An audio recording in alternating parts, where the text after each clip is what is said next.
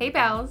So, when I first sat down to write this episode, I legitimately Googled why everyone needs. And the second thing that popped up was therapy. Under a dog and above to wear a mask. I legitimately cackled out loud because if that does not describe the state of the world right now that we live in, then I have no idea what does. To be honest, growing up for some reason, I had in my head that I needed to be perfect. No one explicitly said, Hey Amanda, so glad you're alive and all, but do me a favor. Never make a mistake, ever. Oh, and if you do, make sure not to tell anyone about it because then people won't like you and they won't want to be near you.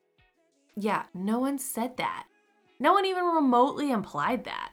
Somehow, though, I was convinced in that little brain of mine that I needed to be the best at everything.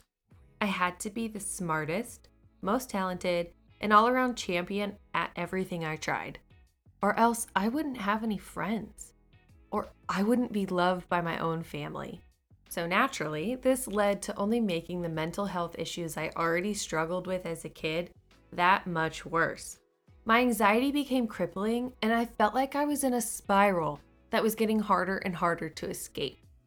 I set unrealistic expectations in my own world that literally were impossible to achieve, only securing the inevitable slip into depression when I couldn't live up. It was truly a roller coaster one that only had one seat and one final destination a crash into severe mental health problems.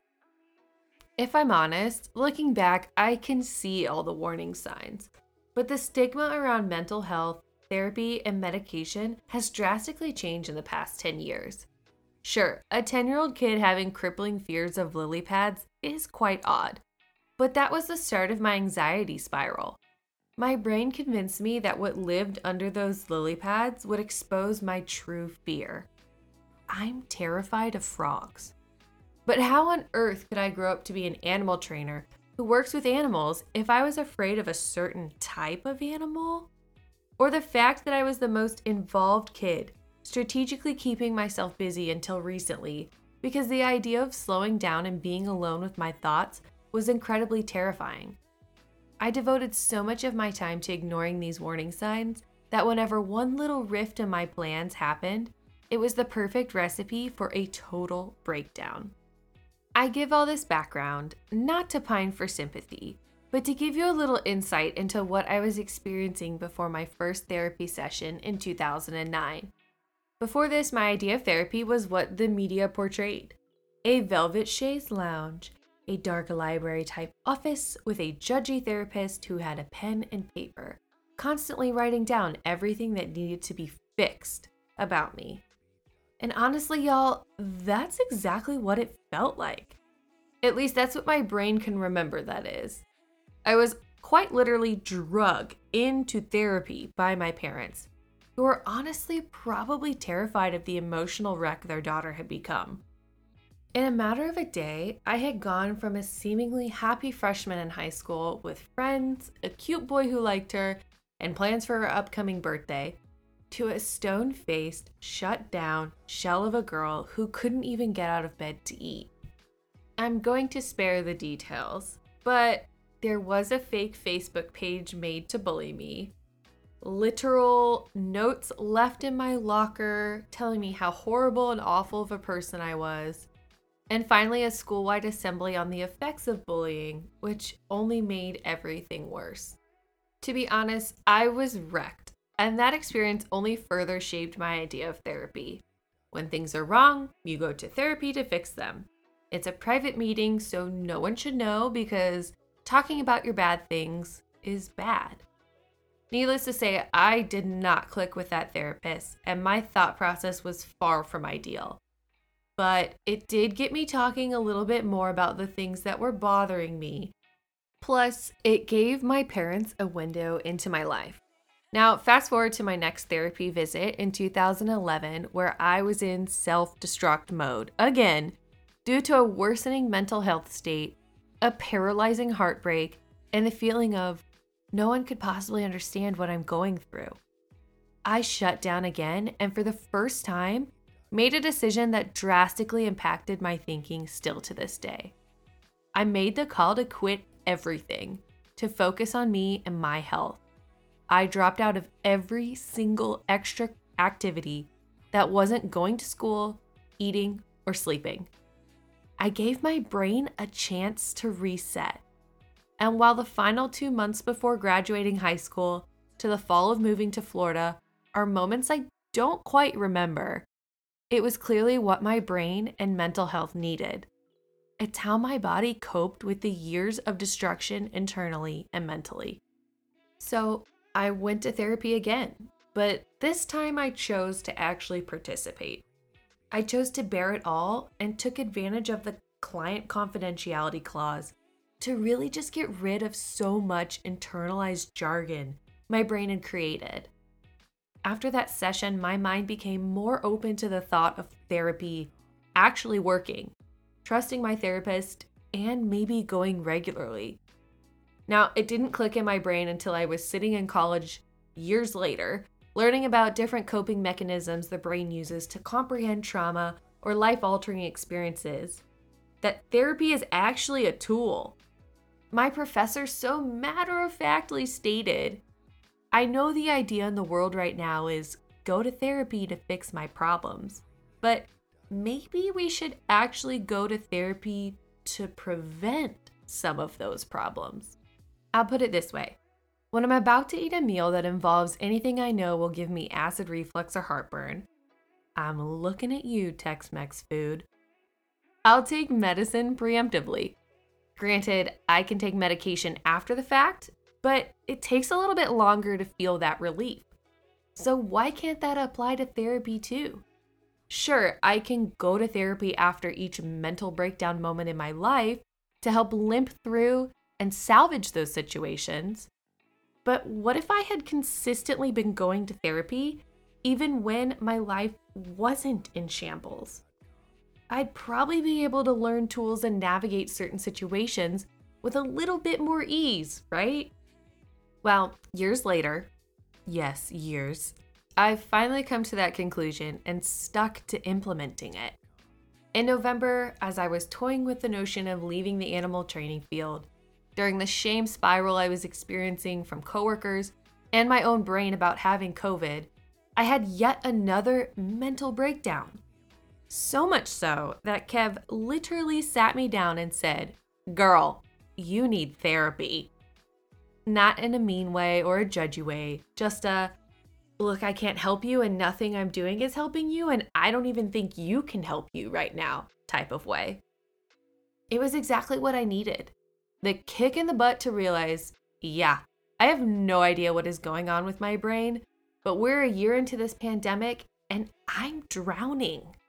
So he printed out a list of therapists that were covered under our insurance. I did my research and I called up my now BFF of a therapist. That being said, I learned a lot that day, and I want to share those tips that I found online that can really help you make an informed decision when it comes to finding the best option of a therapist for you. Don't worry, all of these resources mentioned will be linked in the episode notes, I promise. Tip number one consult your provider directly. So, this is going to help you determine the number of sessions that works for you within your plan and whether you can find someone in network or if you need to look out of network for your needs. Number two, ask someone you trust. I have personally referred my therapist to literally anyone who will listen to me talk about her.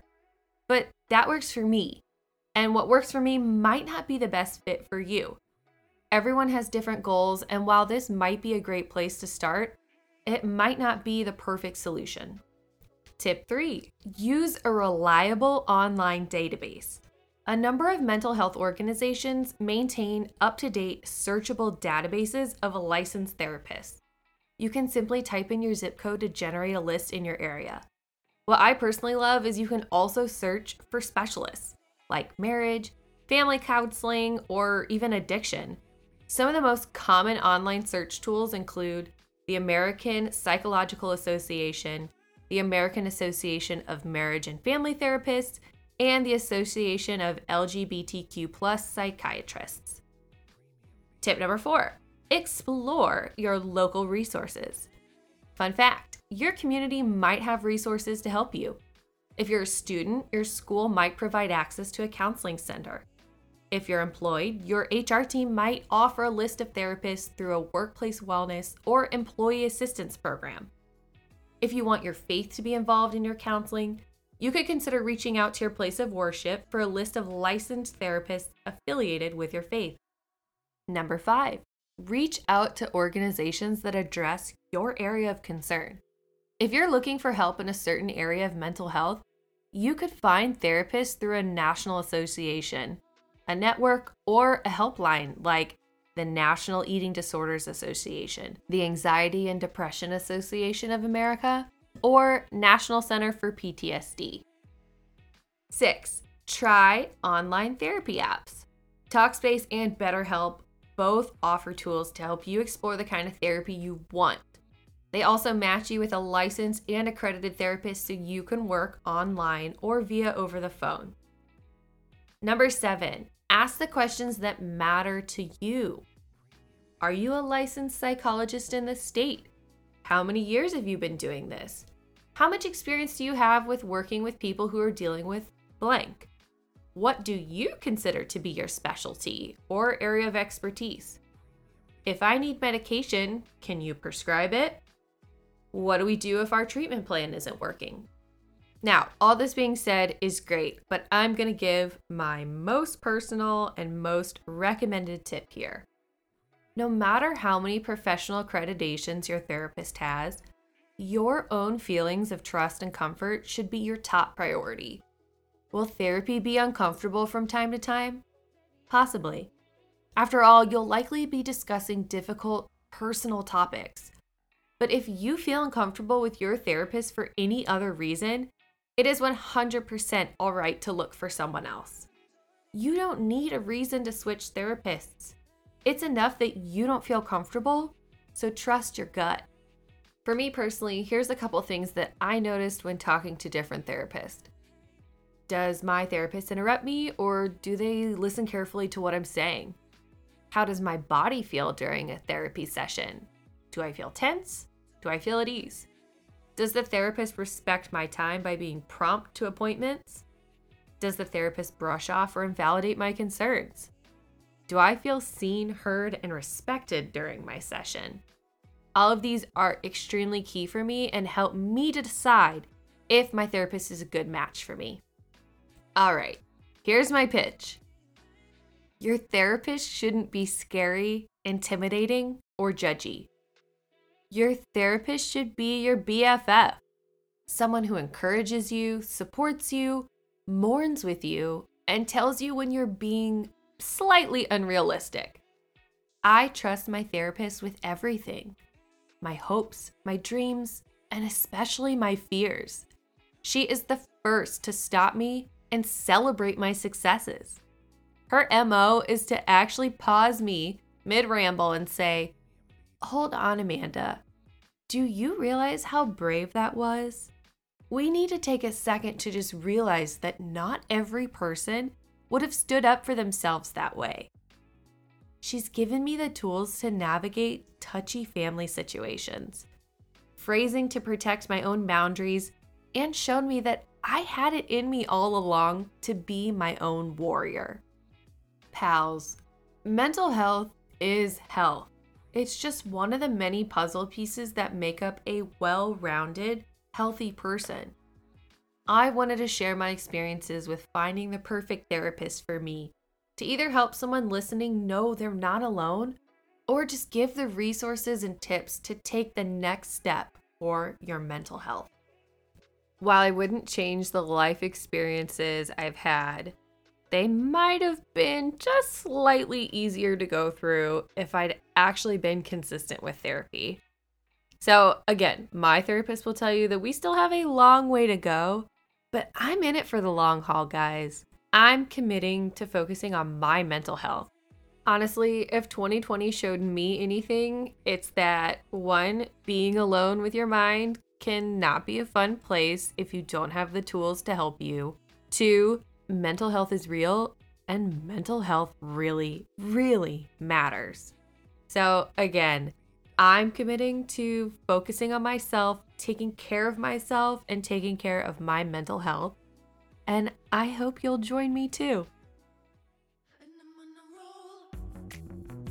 So, as I'm sitting here editing this episode and finishing up the recording, we just hit a huge milestone on Instagram, and I just had to take a moment to shout it out. Guys, we just hit 500 followers on Instagram for Sunshine and Rainbows podcast. To put that into perspective, I started that account two weeks ago. Are you kidding me? Thank you so much for the love, support. As always, y'all are incredible. You consistently blow my mind, and I am one lucky gal pal to have y'all in my life. Thank you, thank you, thank you. Also, I hear you. You want a Kev segment. I'm undecided still, but I guess you'll just have to keep tuning in to see when it happens. We can't give him everything he wants all the time.